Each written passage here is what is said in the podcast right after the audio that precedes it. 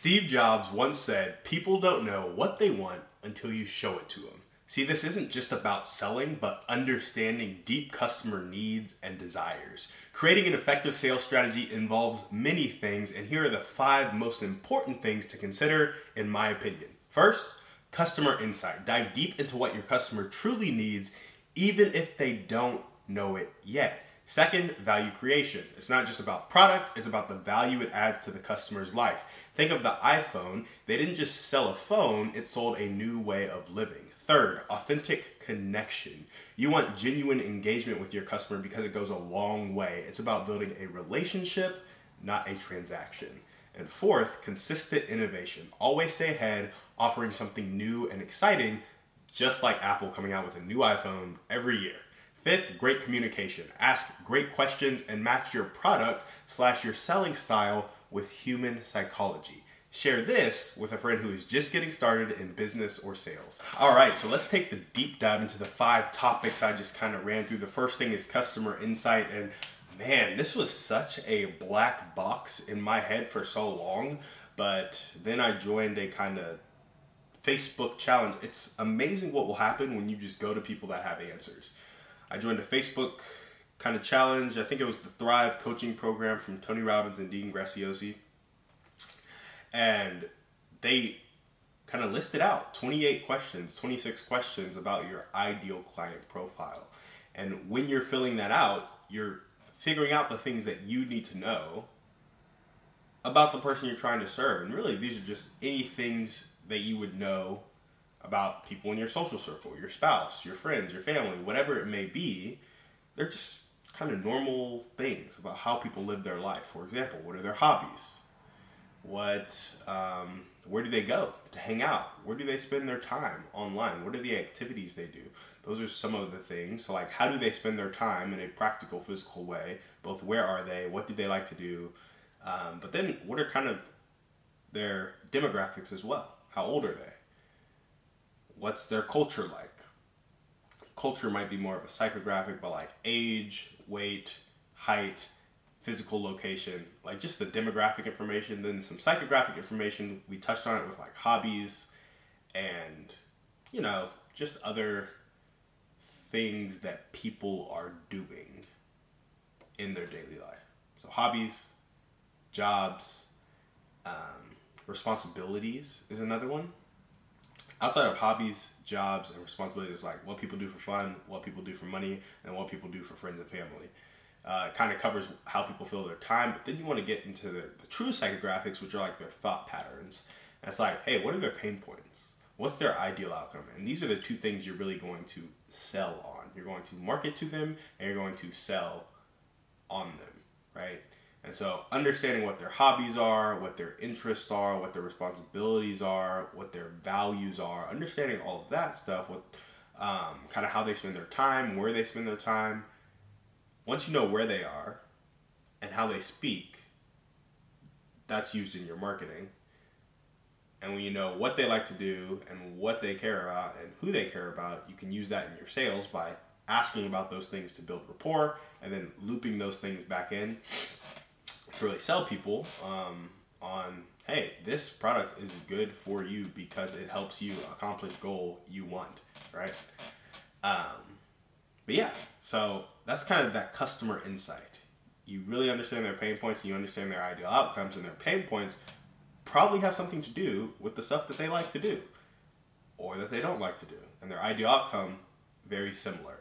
And so all that other stuff demographic psychographic information that's context for truly understanding how to speak to their pain points and how to speak to their ideal outcomes. And then using that language that they use is a big part of the sale, selling process. So when you really understand your customer, you can speak to them like they would like to be spoken to, which is always good.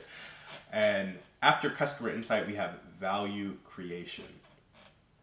And this is a, I was talking with my wife last night, Gracie, and we were talking about how you can sell a product and it has a price, but the product isn't the value you get. Some of the value is in the emotional relief you get. So if people are experiencing a lot of pain because of their current situation and you have a product maybe it's worth five bucks. You can you can buy that product for five bucks, but it solves a one million dollar problem for that person. You can charge them hundred thousand dollars for that thing that takes you five bucks to solve. Because if it's a million dollar problem for that person, they probably have a hundred million dollars, right? And they're like, hey, I'll give you 0.1% of my net worth to solve this million dollar problem because it's kind of putting a cramp in my back and my neck and I'm feeling stressed about it, right? So value creation is a lot about who you're providing value to, but also the magnitude of the problem you're solving, which for humans, it's always tied into emotion. Practically, it might be a $5 fix, a $10 fix, but people don't make decisions practically. They make decisions emotionally. And our emotions, depending on the severity of the pain and the duration of the pain, can make a small problem worth a lot of money to us. A lot of money. You see people pay stupid amounts of money to solve very simple things. And it's like, hey, if you were just more disciplined, that would be fixed. But they're not more disciplined, and their emotions are telling them they're in pain, so they want to relieve that pain, right? Or they really want to get to that ideal outcome, so they can be perceived another way to I'd probably avoid pain, honestly. Like most of us are avoiding pain or going towards something pleasurable, which is also running away from pain. It's a very slim line to judge your intent. Uh, but yeah, so value creation can be around emotions, which is why it can be different for each person. So that's why you'll see some brands sell the same purse for a hundred x the price. That's because that purse solves an emotional need that person has of some identity or feeling a certain way or being perceived a certain way. So it's worth more to that person. And then authentic connection, right? So after you understand them and after you are truly adding value to their situation, you want to connect with them in an authentic way. And this is really just being human, bringing the human side of business into business because it's really all being human. Like doing business is how people relate and when you put money in, some people get really weird because we have weird feelings about money. But really, we're doing business with, with each other on the day to day.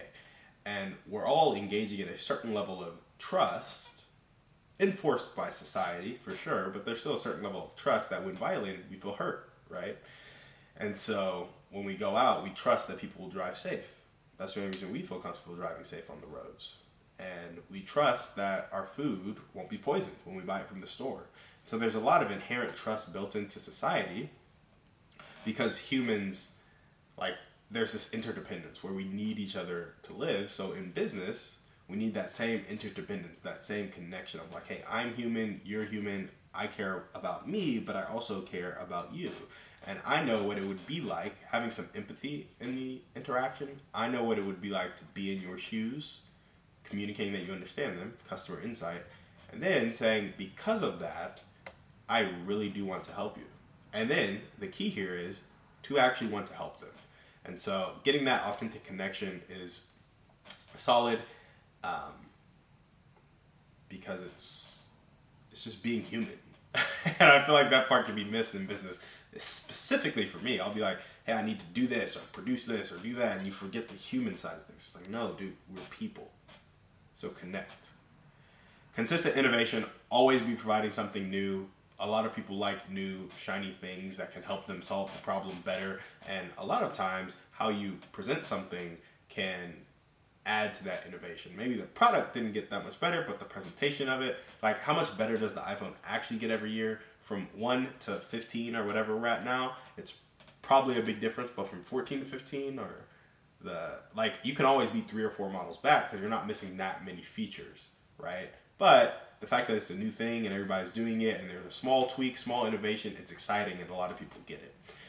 And so that consistent innovation is a great part of your sales strategy. So when you're selling to people, you need to understand them, you need to be adding true value, you need to connect with them authentically, show understanding, show empathy, consistent innovation, always providing something new, and then having great communication. And this really means asking questions and then using some principles from How to Win Friends and Influence People, influenced by Robert Cialdini, of just understanding that people have a certain way that their mind works and we like to be consistent with our own thought process. So if you can show how buying this product is consistent with your idea of who you are, you will help them sell it. If you can get them to say something of like, "Hey, I'm a family person." It's like because you're a family person, it seems like this would be a great move for you because it's what's best for your family based on